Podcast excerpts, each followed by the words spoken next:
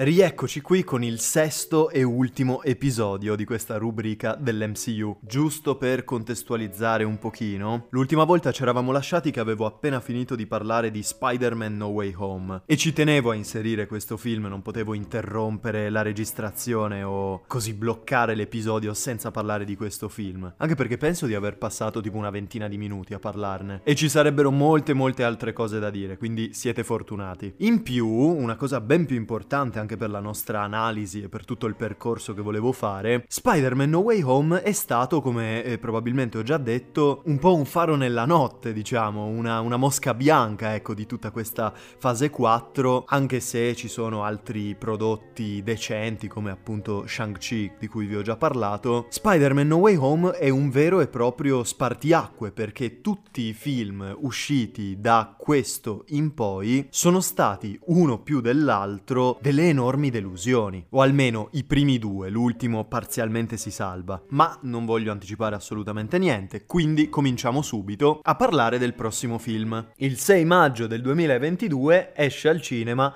Doctor Strange nel multiverso della follia. Altro film per cui ero in un hype della Madonna, perché di Doctor Strange non me ne frega niente, ma mi metti Sam Raimi alla regia, mi fai delle venature un po' più horror, un po' più inquietanti, eccetera, che io vi ho detto, secondo me quello è il genere di Doctor Strange, una sorta di horror soprannaturale. Poi se c'è Raimi, probabilmente c'è Toby, insomma, mi ero fatto un miliardo di svarioni incredibili nel trailer trailer si vedeva che ritornava Charles Xavier degli X-Men, il professor X, così a caso, va bene. Insomma, io andai a vederlo pieno di buone speranze, pieno di aspettative e mannaggia me, io giuro che cercherò di non avere mai più delle aspettative così alte per un film della Marvel, perché questo film mi ha fatto cagare. Per quanto non sia orribile nel senso inguardabile, per quanto ci siano delle sequenze anche interessanti, ben gestite, eccetera, ma che cos'è sta roba? È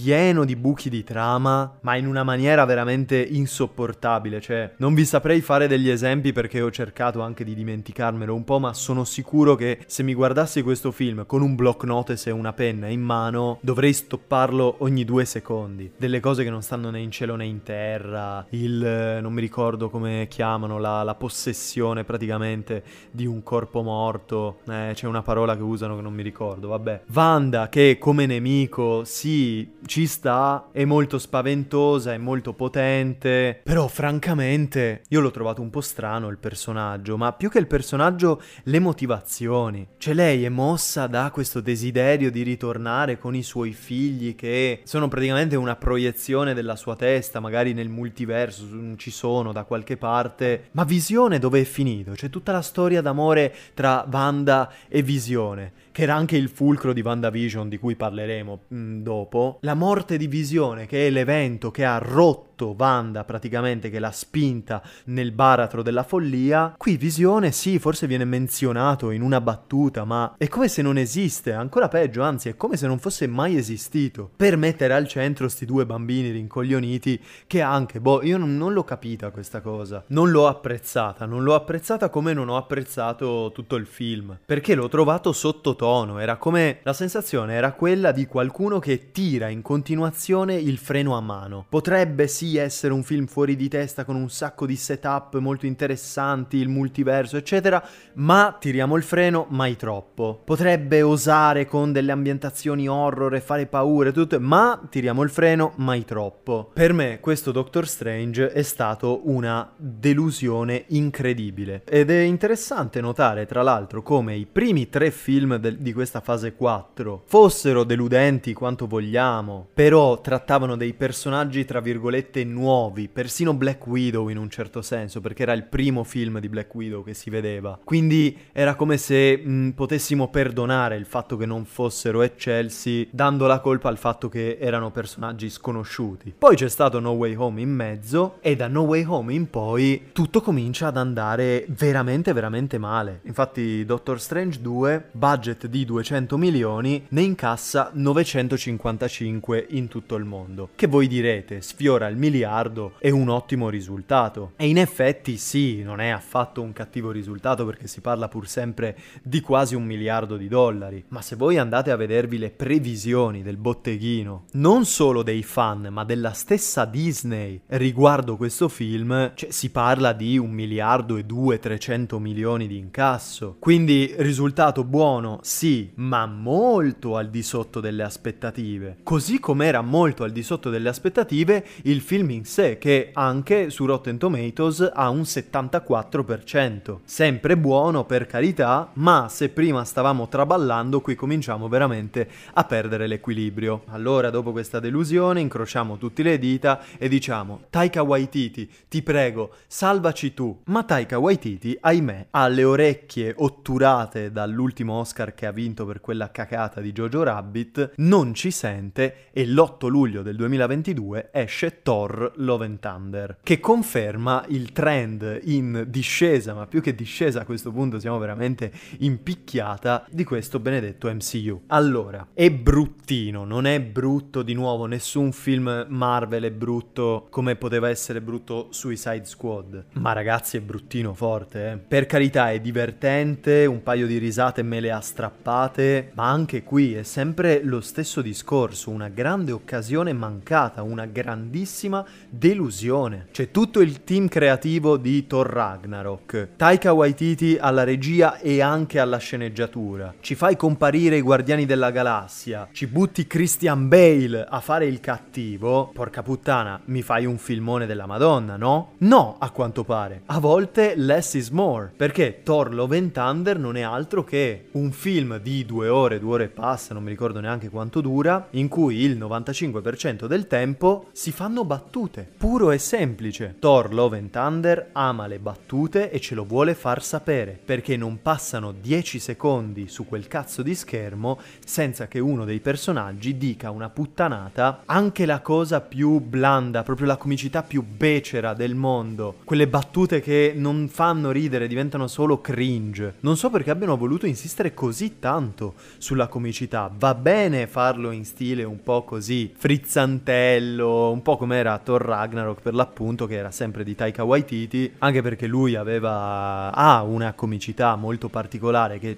era del tutto azzeccata in quel film. Qui ha veramente fatto il passo più lungo della gamba, ma di brutto. Cioè, ci sono anche dei momenti abbastanza seri, cioè penso per esempio a Jane, la fidanzata di Thor, l'ex fidanzata di Thor, che è malata di cancro, Gore che perde la figlia e si mette a macellare tutti gli dei, perché Gore è un personaggio molto interessante anche nei fumetti e se trasposto in maniera efficace sullo schermo, sul grande schermo, secondo me poteva venire fuori veramente uno dei cattivi migliori dell'MCU, tanto più che interpretato da Christian Bale, che è uno dei migliori attori sulla faccia della terra, e in effetti Gore è la parte migliore di Thor Love and Thunder, ma non per merito del personaggio, per demerito del film. Le scene in cui è presente sono molto ridotte, Christian Bale è bravissimo, ma perché è bravissimo Christian Bale, il personaggio è scritto molto alla buona, l'azione è buona sì, ma francamente non ricordo una sequenza d'azione, di lotta, di combattimento, di quello che volete, veramente memorabile, no? Qualcosa che ti rimane impresso, anche un dettaglio, qualunque cosa. È tutto molto dimenticabile. Arrivi alla fine che veramente sei lì che dici se, se dalla bocca di uno di questi personaggi esce ancora una battuta, io giuro che esco dalla sala. Ah, un'altra cosa, non so se sono io, però vedendo il film al cinema ho avuto un po' questa impressione, cioè c'era qualcosa di strano nei Guardiani della Galassia, che compaiono nel primo atto del film, giusto in un paio di scene, e ci sono, non so se è, sono le battute o è la chimica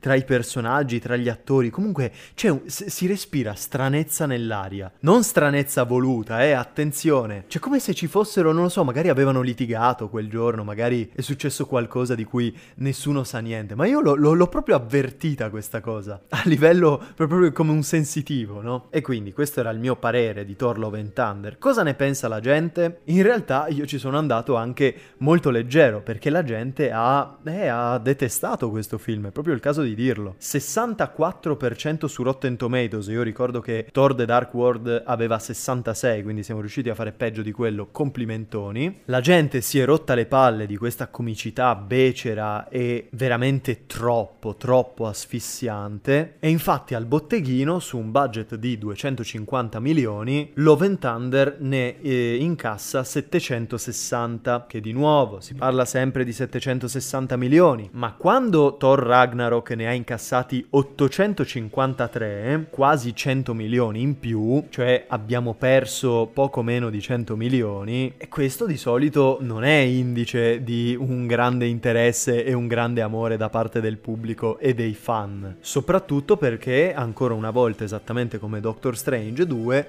le aspettative erano molto alte. C'erano tutti che dicevano incasserà almeno tanto quanto Ragnarok, se non di più se il film è veramente bello. Il film non è stato bello e quindi ha incassato molto meno delle aspettative. Ah, una cosa che mi sono dimenticato di dire sia di Doctor Strange 2 sia di Thor Love and Thunder è che la CGI è una merda. Io non capisco cosa sia successo, cosa stia succedendo all'MCU. No Way Home aveva degli ottimi effetti speciali, ma in alcune scene si vedeva che c'era la CGI. Qui invece è brutta. Cioè, penso per esempio a quel cazzo di terzo occhio alla fine di Doctor Strange 2. Ma cos'è quella roba lì? Ma vi giuro, ma sembra appiccicato, ma neanche con Photoshop, appiccicato proprio con un cartonato, no? Che vai lì sullo schermo e lo appiccichi con lo scotch, con la colla. La luce è tutta sbagliata, si vede che non c'è, non ci sono rughe, non c'è nulla sulla fronte di Cumberbatch. Thor Thunder, stesso identico discorso. La testa fluttuante quando parla col bambino nero è una roba imbarazzante. Il dio, quello eh, che Gore uccide all'inizio, proprio nella primissima scena del film, che non mi ricordo come si chiama, fatto tutto in CGI, è orripilante da guardare, ma anche un po' inquietante, no? Avete presente l'Uncanny Valley, quel discorso lì? Cioè si vede che prova a assomigliare a un essere umano vero, ma fallisce su tutta la linea e viene fuori un obbrobrio veramente inguardabile. Non so cosa stia succedendo alla Marvel con gli effetti speciali, o meglio, lo so, ma questo è un discorso che farò alla fine. Noi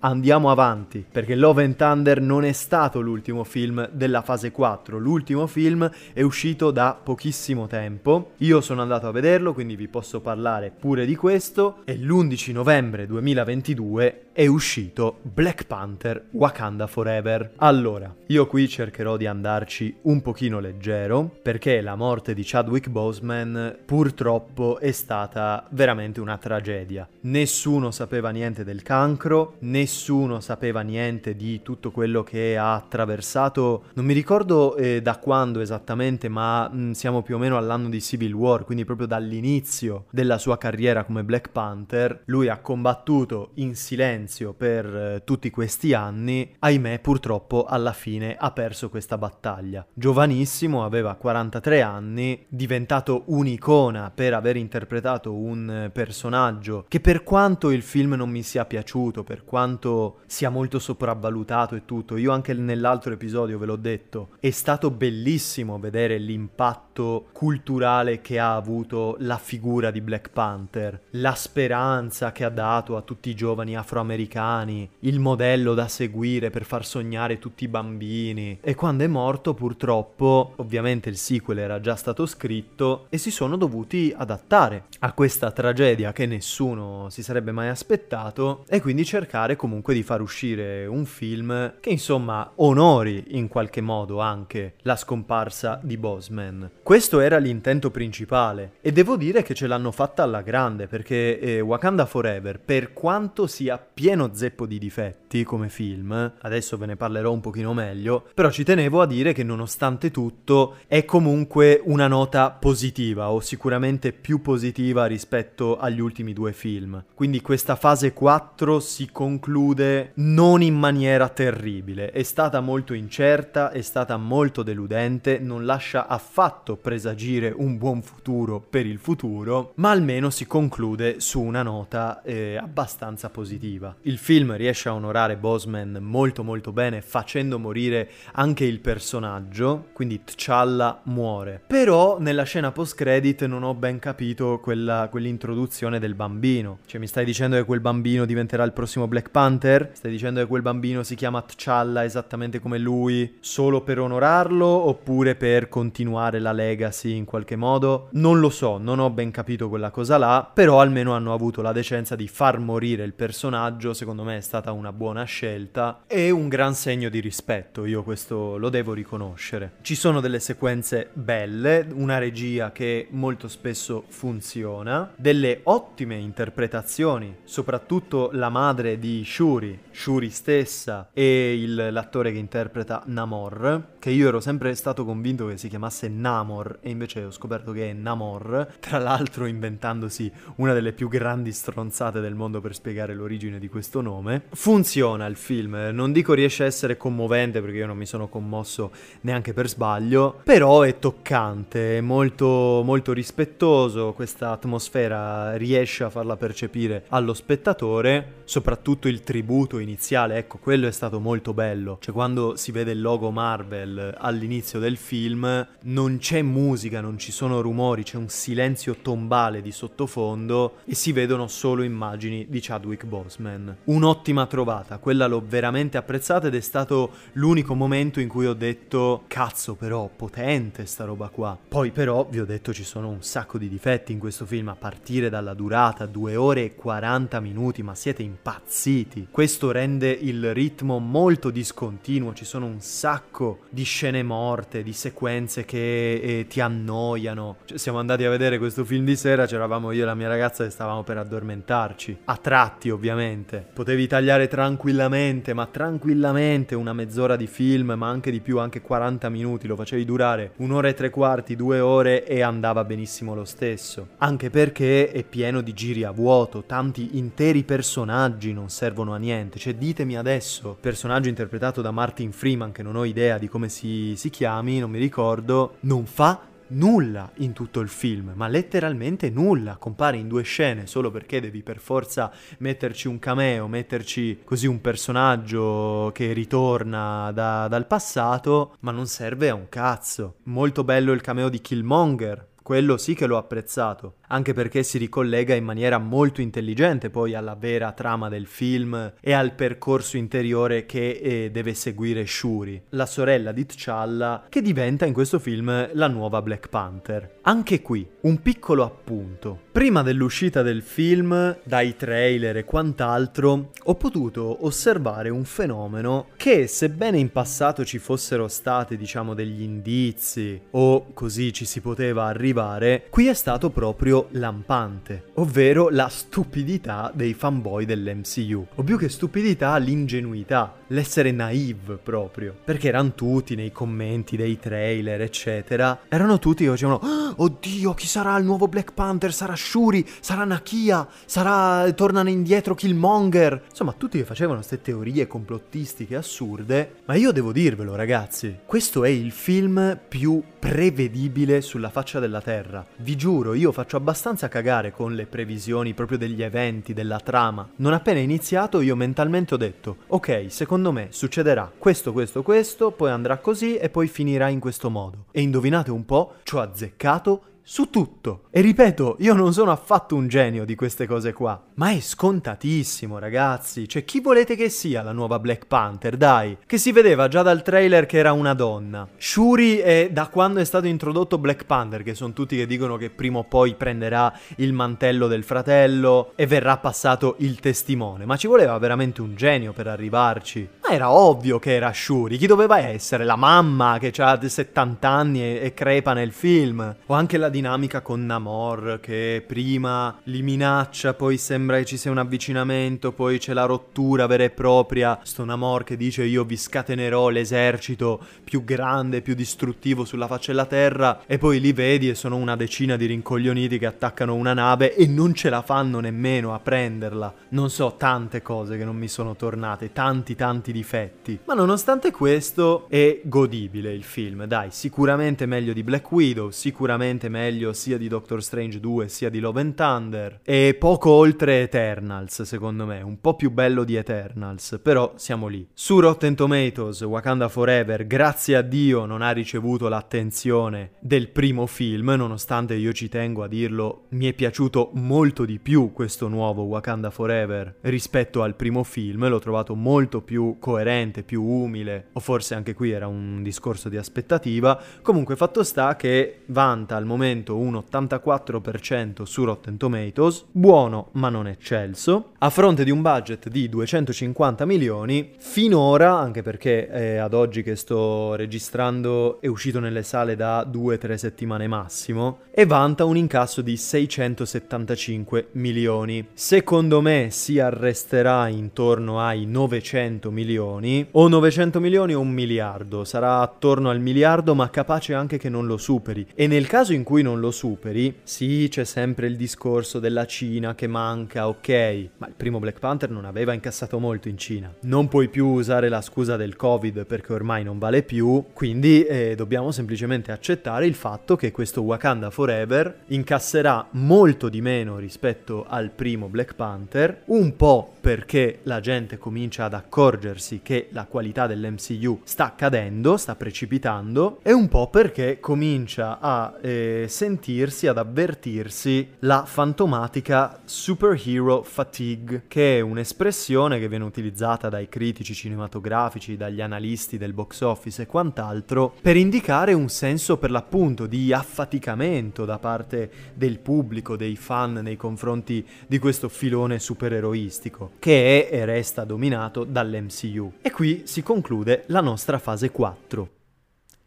E invece no, invece purtroppo no. Adesso comincerà l'ultima parte di questo episodio in cui cercherò di sbrigarmela veloce perché volendo se ne potrebbe parlare per altri tre episodi, ma un resoconto della fase 4 non sarebbe stato completo senza anche parlare delle benedette serie tv, perché questa fase 4 è consistita, oltre che dei sette film di cui ho parlato, da ben otto serie. Cioè ci sono più serie tv della Marvel e dell'MCU piuttosto che dei film usciti al cinema. In questa fase 4 ovviamente. Perché da quando è stato lanciato Disney Plus e soprattutto in seguito anche al Covid ovviamente che ci ha bloccati un po' tutti a casa e costretti a usufruire dei siti di streaming, insomma l'MCU, la Marvel, la Disney, chiunque sia stato, sono andati fuori di testa. Alcuni di questi progetti sicuramente erano già in lavorazione da, da prima che scoppiasse il Covid che ci fosse tutto questo ribaltamento sulle piattaforme streaming, però la mia impressione è che anche abbiano voluto cavalcare un po' quest'onda facendo un sacco di produzioni per un sacco di serie tv fatte con un sacco di fretta. E questa cosa si vede, ragazzi, non tanto, tanto tantissimo. Si vede che è fatto tutto di fretta, si vede che hanno preferito puntare di più sulla quantità che sulla qualità. E questo è il discorso che volevo fare anche all'inizio. Perché questa fase 4 è stata così deludente? Un po' per i film, chiaramente non hai poi neanche i due grandi riferimenti dell'MCU che sono Captain America e Tony Stark. A entrambi abbiamo dovuto dire addio in Endgame e salvo per alcuni film, alcune icone, perché Spider-Man che dir si voglia,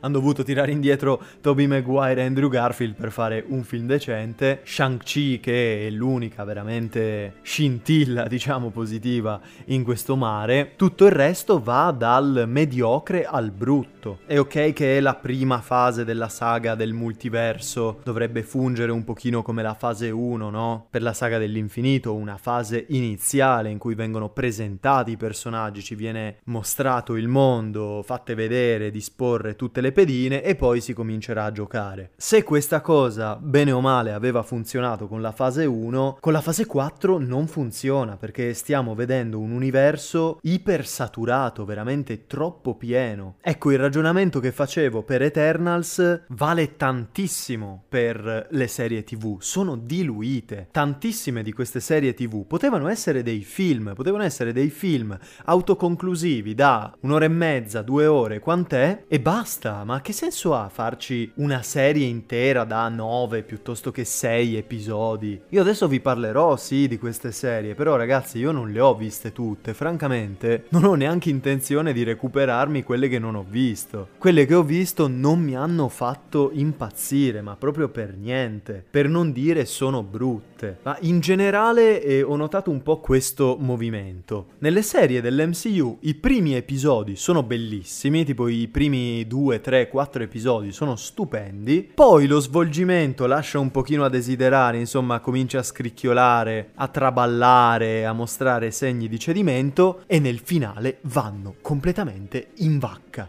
Regà, Tutte, tranne una di cui vi parlerò adesso. Andando con ordine, però, il 15 gennaio 2021 è uscita WandaVision. Tutti a gridare al miracolo, tutti a dire che è una serie stupenda, incredibile, fantastica. E qui io devo essere sincero, i primi quattro episodi è vero, sono nuovi, sono freschi, sono originali, sono a tratti, spesso e volentieri, geniali. I primi episodi di WandaVision sono incredibili, gestiti veramente benissimo. Da un certo punto in poi comincia un po' a calare, però mantiene comunque l'asticella abbastanza alta. Da un certo punto in poi invece precipita, il finale è orrendo. Il villain, cioè la strega Agatha, è terrificante, ma purtroppo non in senso positivo, nel senso che è un villain scritto veramente col culo. Cioè quel tipico antagonista, no, ironico, sarcastico, che basta che faccia un paio di facce buffe, un paio di versi strani, e quindi tu sei lì che dici, uh, abbiamo un personaggio che è così, è particolare, no? fuori di testa, molto atipico, molto diverso, uh. Ma invece è di un cliché, di un visto visto, già visto. Veramente io l'ho detestato quel personaggio. Io non vedevo l'ora che sparisse, non vedevo l'ora che finisse la serie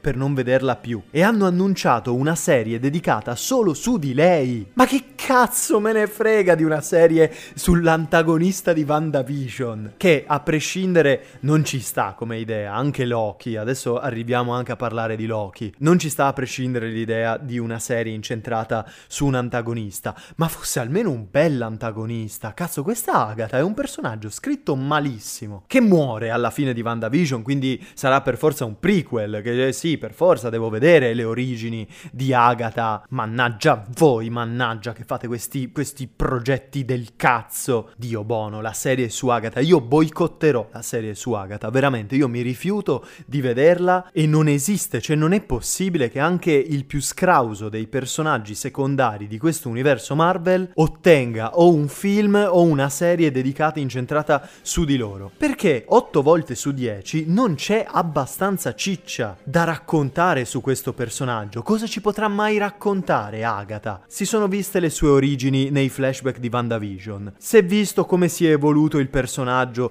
nel corso del tempo. Basta! Ma cosa devi farmi vedere ancora? Non mi interessa. Qui veramente io vado impazzisco perché WandaVision ha introdotto innanzitutto sto personaggio del cazzo che è Agatha sbagliata e ok, mettiamola da parte. Ma poi, eh, veramente WandaVision ha una morale distorta. Sostanzialmente parla di Wanda, che ha il potere di manipolare la realtà, che in seguito alla morte di eh, Visione in Infinity War, accecata completamente dal dolore, praticamente decide di soggiogare un'intera cittadina, controlla la mente di tutti, regola tutto, cioè veramente avvelena un'intera città, schiavizzando ovviamente tutta la popolazione popolazione per ricreare una sorta di vita perfetta con Visione, in cui Visione è ancora vivo, loro sono sposati, fanno dei figli, hanno questa vita veramente da sitcom e infatti anche per questo i primi episodi sono tutti eh, in stile sitcom anni 50. Insomma, in questa serie Wanda sì è la protagonista,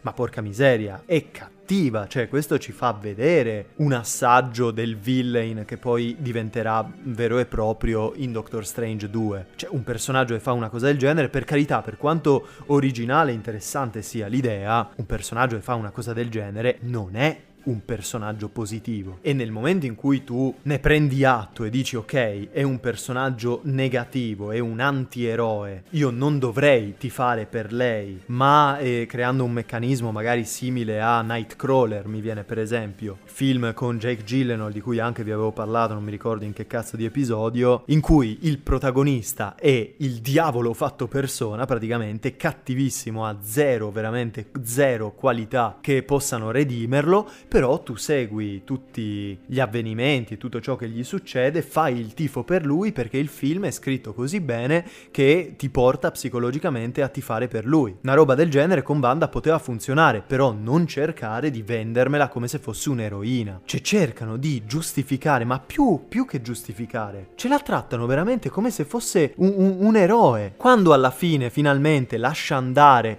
tutti i, i, i cittadini di questa, di questa città, li libera dalla schiavitù mentale cui li ha soggiogati in maniera mm, schifosamente egoista, con questi poveri cristi che eh, piangevano in continuazione, erano costretti mentalmente a fare sempre le stesse cose in un loop infinito, cioè questi tipo Get Out, ecco, non so se avete presente che io appena uscito, svegliatomi da un trance del genere, la prima cosa che farei sarebbe infilarmi una pistola in bocca e premere il grilletto. Però ovviamente questo è un prodotto Disney, Marvel e quindi una cosa del genere così esagerata non si può vedere, però fatto sta che Wanda alla fine decide di liberare questi, questi benedetti cittadini. E quel cazzo di personaggio, non mi ricordo come si chiama, quella donna nera, che penso sia imparentata con l'amica di Captain Marvel, che la difende, che dice, ah, eh, n- nessuno saprà quanto hai rinunciato, tutto quello che tu hai sacrificato, tutto quello che tu hai sacrificato, cioè hai sacrificato la tua vita perfetta con il tuo compagno perfetto, ideale, schiavizzando un'intera città. Oh! Ma ci rendiamo conto di quanto faccia schifo, di quanto brutta sia questa cosa? Ah, non sapranno mai quello che hai sacrificato. C'è una scena in cui questa rincoglionita va a parlare tipo con una specie di agente segreto che regola, non mi ricordo che cazzo fa, e lui le dice, ma guarda che lei sta, sta schiavizzando un'intera città, eh? E lei, io vi giuro, cioè un, un, uno sceneggiatore professionista è stato pagato per scrivere questa battuta, risponde, sì, ma avrebbe potuto fare molto di peggio. Ah, scusami, allora devo ringraziarla che ha schiavizzato un'intera cittadina. Poteva far di peggio, poteva ammazzare tutti, poteva distruggere il mondo. Cioè, ragazzi, ma ci rendiamo conto di quanto sbagliato sia il messaggio che viene mandato in queste parole? Cioè, sarebbe come dire, ok, sì, Hitler eh, ha ucciso 6 milioni di ebrei, ma avrebbe potuto ucciderne molti, molti di più, eh? Cercando di far sembrare Hitler migliore di quanto fosse. Ma è, una cosa assurda. E nulla mi mi dispiace, ma fin dall'inizio nulla è riuscito a togliermi dalla testa l'idea che si sono comportati in maniera così clemente col personaggio di Wanda solo perché è una donna. Questo è un discorso molto delicato che francamente non ho neanche voglia di affrontare qui perché questa diversity forzata come si è già vista prima, adesso nelle serie è stata propugnata ancora di più, è stata veramente costretta, come se avessero aperto la bocca dei fan e li avessero ingozzati di tutti questi personaggi femminili, piuttosto che omosessuali, piuttosto che afroamericani, piuttosto che di qualunque nazionalità, colore diverso dal maschio bianco etero cis esista. E ripeto ancora una volta, come l'avevo già detto un casino di volte, non è questo sbagliato in sé, anzi è un'idea molto buona per far partecipare un pochino anche persone diverse dal solito stereotipo di supereroe, ma non fatelo in maniera così forzata cioè se tu arrivi veramente a sminuire una schiavizzazione di massa perché il personaggio è un personaggio femminile, quindi guai se eh, la mettiamo sotto una luce sbagliata, mandando un messaggio completamente distorto e mh, davvero mh, ripugnante, ragazzi, c'è qualcosa che non va. Comunque, questo era WandaVision. Il 19 marzo 2021 esce invece The Falcon and the Winter Soldier, una delle uniche serie che veramente stavo aspettando che un pochino mi interessava e posso dire non è piaciuta a nessuno e sono tutti che dicono che la serie è meno riuscita e guarda un po' è la serie che in assoluto mi è piaciuta di più fra tutte queste. Anche questa nel finale casca un po', scivola un po', gli ultimi episodi non sono proprio eccellenti e fanno un'operazione simile a questa di banda solo con l'antagonista della serie che è questa ragazza terrorista che per tutta la serie non fa altro che ammazzare gente e far esplodere cose in giro per il mondo, alla fine muore perché muore, però attenzione, non appena i giornalisti provano a etichettarla come terrorista, subito Sam va lì e dice non chiamatela così, lei non era una terrorista, era una ragazza con un sogno. Cioè anche, anche qui, ragazzi, vabbè, si commenta da sola questa cosa qua, io più, più che una bella risata non so che cosa fare, ho letteralmente appena fatto questo discorso. A parte quello, io l'ho trovata una serie eh, simpatica, il tema razzismo è trattato in maniera molto intelligente e finalmente non sfacciata, o finalmente questo tema viene trattato in maniera interessante, nuova e oserei dire mai vista prima nel panorama supereroistico. John Walker, il nuovo Captain America, è un personaggio fighissimo, uno dei più sfaccettati, anche mo- mi, mi ha ricordato molto Boromir del Signore degli Anelli, cioè non un personaggio cattivo, ma semplicemente non forte, un, semplicemente debole, o che comunque non è adatto a vestire i panni di Captain America. Ed è protagonista di una delle scene più belle e cruenti di tutto l'MCU, la scena in cui ammazza il terrorista, completamente accecato dalla rabbia e dalla vendetta, e macchia lo scudo di Captain America, un simbolo veramente per tutto il mondo di purezza e integrità, lui se lo rimette al braccio tutto sporco di sangue, una scena stupenda. Bucky è un ottimo personaggio, Zemo ritorna Zemo, mitico Zemo che ruba ogni singola scena e si riconferma uno dei villain barra antieroi più carismatici di tutto l'MCU. Peccato un po' per il personaggio di Falcon, che pure adesso comincio a pensare che sia colpa dell'attore a sto punto, di Anthony Mackie che non riesce a interpretarlo con abbastanza carisma. Oh, sto Falcon l'abbiamo visto ormai in qualcosa tipo 10 film in cui compare per carità come personaggio di supporto, non protagonista e quant'altro. Qui in questa serie diventa appieno il nuovo Captain America e continua ad essere un personaggio scialbo che non c'ha niente da dire, privo di personalità, a parte il solito essere bello, bravo e buono. A parte questo però la serie a mio parere si regge molto bene, è molto coerente, è piena di quell'azione realistica e terra-terra che a me fa impazzire nei film di supereroi, quindi per me approvata in pieno. E via, qui le sto veramente buttando come i cassieri al supermercato, no? Che scansionano i prodotti, via uno, via l'altro, via il terzo e così via. Il 9 giugno 2021 esce Loki e anche per Loki, come per WandaVision, sono tutti che dicono che è una delle serie, se non la serie più bella di tutte quelle uscite. E io mi trovo in una posizione un po' imbarazzante, perché Loki me la sono vista quando diciamo non ero completamente sobrio e non mi ricordo letteralmente un cazzo di niente. Mi ricordo un paio di scene così come dei flash nella mia memoria più, più casuali che altro. Mi ricordo che ha una bellissima fotografia, in molte scene io sono rimasto estasiato dai colori che aveva. Mi ricordo che eh, Kang, quello che dovrebbe essere Kang o almeno una variante di Kang che è praticamente il Thanos di questa nuova saga del multiverso, è un personaggio che ho detestato, io vi giuro, ogni parola che gli usciva dalla bocca io l'avrei preso ammazzate. È veramente il personaggio, anche qui, come, come Agatha. Oh, il villain tutto sarcastico, un po' giocherellone, un po' pazzerello, tipo fa facce strane, dice cose strane, fa dei movimenti un po' così. Mm, non è il solito villain tutto serioso, tutto drammatico, così, no. Io l'ho odiato, l'ho trovato di un fastidioso, cioè non riesce a dire una parola, una battuta in maniera normale, deve esagerare tutto, è la performance più esagerata sulla faccia della terra. E io non do neanche la colpa all'attore che è Jonathan Majors, che è un bravo attore. Sarà sicuramente colpa o del regista o della produzione, chissà di chi, che gli hanno detto fai così, lui ha fatto così, però secondo me non funziona per niente.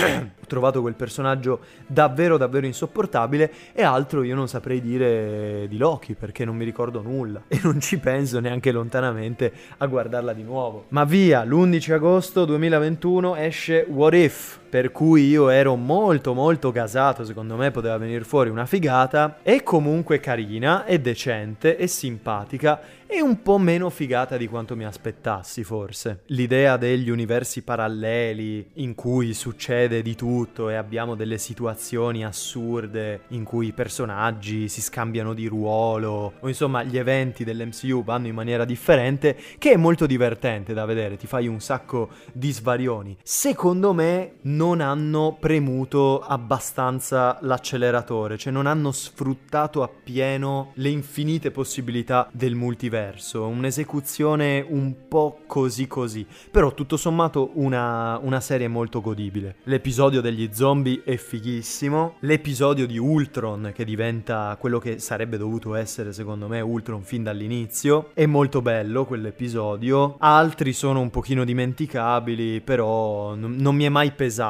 ecco, guardarlo, diciamo così. Quindi approvata per quanto non mi abbia entusiasmato del tutto. Poi c'è Hawkeye che è uscito il 24 novembre 2020 2021 che io non ho visto, quindi lo salterò allegramente. Il 30 marzo del 2022 esce Moon Knight, stesso identico discorso per tutte le altre serie, primi due tre episodi fighissimi, una parte centrale un pochino così, uno scivolone di stile, è stato uno scivolone di stile, metà o diciamo il 60% di Moon Knight io l'ho trovato molto fresco, molto originale, separato anche dagli altri, ho apprezzato tutta questa cosa qua, ho apprezzato l'ambientazione in Egitto, la brutalità del personaggio, il fatto che lui fosse schizofrenico, quindi c'erano due personalità in conflitto fra di loro, poi gli episodi al manicomio erano geniali, però è andata scemando, diciamo che da metà, da, da metà barra tre quarti in poi ha cominciato ad andare giù. Insomma, mi, mi ha convinto solo a metà questo Moon Knight. L'8 giugno 2022 è uscita Miss Marvel, che non ho visto. E il 18 agosto 2022 è uscita She-Hulk, che anche non ho visto,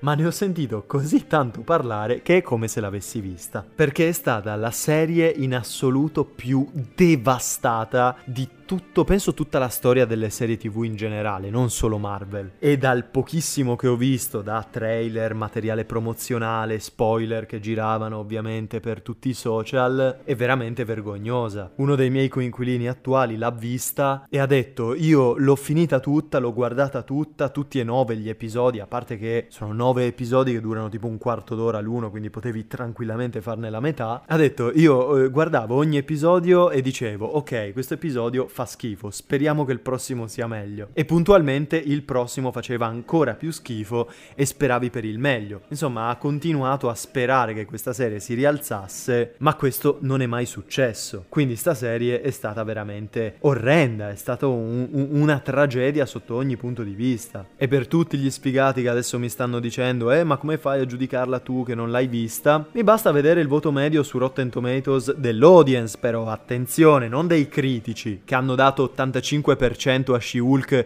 esattamente come hanno dato 85% agli Anelli del Potere. E vi ricordate cosa era successo con gli Anelli del Potere? Che l'audience dava 37, 36, 35% di gradimento, She-Hulk a 33%. Quindi non sono io un deficiente che si sogna le cose, nessuno mi ha parlato bene di questa serie, mi hanno detto tutti che è orribile, che l'agenda poi femminista qui è ai livelli dell'insopportabile, personaggi stracontratti contraddittori che dicono e fanno delle cose, cercano di promulgare questo discorso politico appunto da nazi femminista senza crederci loro stessi perché appunto il personaggio principale si contraddice in un sacco di occasioni, dice una cosa ma poi dimostra un'altra, si lamenta di una cosa ma poi fa lei stessa quella cosa là. Hanno trattato malissimo il povero Hulk che è protagonista di una delle scene, quella, quella scena l'ho vista, me la sono recuperata su YouTube perché non ci credevo semplicemente. Cioè, come fai ad andare da Bruce Banner, che è un personaggio che ha letteralmente perso tutto? Ha perso la sua dignità di uomo, ha perso la sua privacy, ha perso il suo lato umano, ha perso Natasha, ha perso tutto. Un personaggio che non fa altro che soffrire. Un personaggio che nel primo Avengers, io mi ricordo, ha detto che odiava la sua condizione da Hulk, appunto, così tanto che ha provato a suicidarsi. Una cosa mai vista nell'MCU, stradark come cosa, un uomo che decide di togliersi la vita perché non ce la fa a vivere così, con questa bestia dentro che potrebbe uscire da un momento all'altro, mettere a ferro e fuoco tutto, uccidere tutti. Cioè tu non puoi andare da un personaggio del genere e dirgli "Eh però a me fanno catcalling per strada, eh, a me fanno il mansplaining, quindi non ti azzardare a venirmi a dire di trattenere la rabbia perché lo faccio infinitamente più di te". Cioè io veramente ho visto quella scena e ho detto "Ma, ma c'è bisogno di essere così cattivi?". Come Galadriel negli Anelli del Potere, ma un personaggio femminile forte e indipendente non deve essere per forza una stronza che tratta male tutti, maleducata. Questa cosa però ovviamente gli sceneggiatori a quanto pare non la capiscono, ma d'altronde She-Hulk è una serie di avvocati perché lei fa, fa l'avvocato di mestiere e gli sceneggiatori hanno espressamente detto che non hanno la più pallida idea di che cosa facciano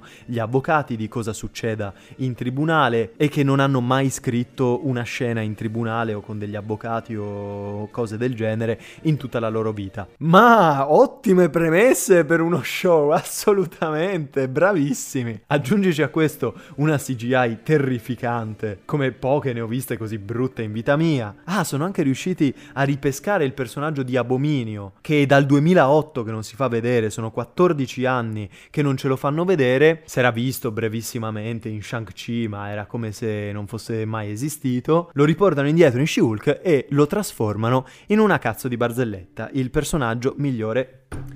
Grazie e arrivederci. E qui finiscono anche le serie. Ah, me la sono sbrigata veloce perché mi rendo conto che altrimenti viene fuori un episodio lunghissimo e io stesso non ce la faccio a parlare eh, in maniera coerente, unica, univoca, dite come volete, di tutti questi progetti. Mi sta anche facendo un po' male la testa, ho la gola secca perché sto parlando tipo da tre ore e basta, che dire ragazzi. Si è concluso questo viaggio all'interno del Marvel Cinematic Universe e ho cercato di farvi vedere quello che questa saga, quello che questo franchise è in maniera sia soggettiva sia oggettiva, dandovi i miei pareri su ciascun film, come l'ho visto proprio con i miei occhi, ma anche come è stato recepito, come è stato accolto dal pubblico e ho cercato di considerare appunto anche in maniera in una macro prospettiva, no? Cioè non solo l'MCU film per film, passo dopo passo, livello per livello, ma anche come se fosse una sorta di unico gigantesco grandissimo film, una serie TV fatta di film, diciamo. Abbiamo visto come è nato con la fase 1, era una fase in cui bisognava introdurre, introdurre, introdurre, gettare tutte le basi fondamentali per gli sviluppi successivi. Una fase 2 che ha visto appunto uno sviluppo, un accrescimento, il mondo dell'MCU si stava espandendo, nascevano nuovi personaggi, tutto cominciava a puntare in una direzione ben precisa che poi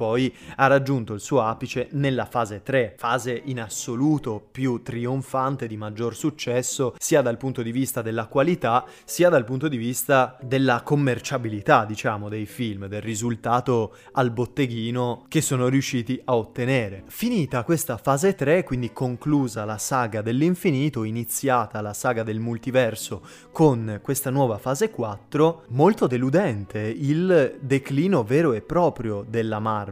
Le prime serie avevano fatto un po' di successo, i primi film, nonostante fossero stati azzoppati dal Covid, che sicuramente non ha aiutato, sono stati più o meno dei successi, ma il botteghino continuamente calante che stiamo eh, vedendo soprattutto con gli ultimi film, unica eccezione ovviamente No Way Home che ha sbancato di brutto, ma questo trend di declino, unito anche a una viewership che si sta abbassando di episodio in episodio, perché i primi episodi sono stati visti praticamente da tutti, ma era anche il periodo in cui era appena stato lanciato Disney Plus, quindi c'era tutto l'elemento novità. Adesso che si sta cominciando a sedimentare un po' di più e la gente se ne sbatte un po', cioè Miss Marvel e She-Hulk hanno avuto dei risultati pessimi o diciamo molto bassi, molto inferiori alle aspettative, agli standard di uno show supereroistico del Marvel Cinematic Universe. La Marvel in questa fase ha puntato quasi solo ed esclusivamente sulla quantità, far uscire il maggior numero di progetti possibile, sviluppare il maggior numero di progetti possibile. E per la legge dei grandi numeri più roba fai, più sarà redditizia, ma così si perde di vista la qualità, questo si è visto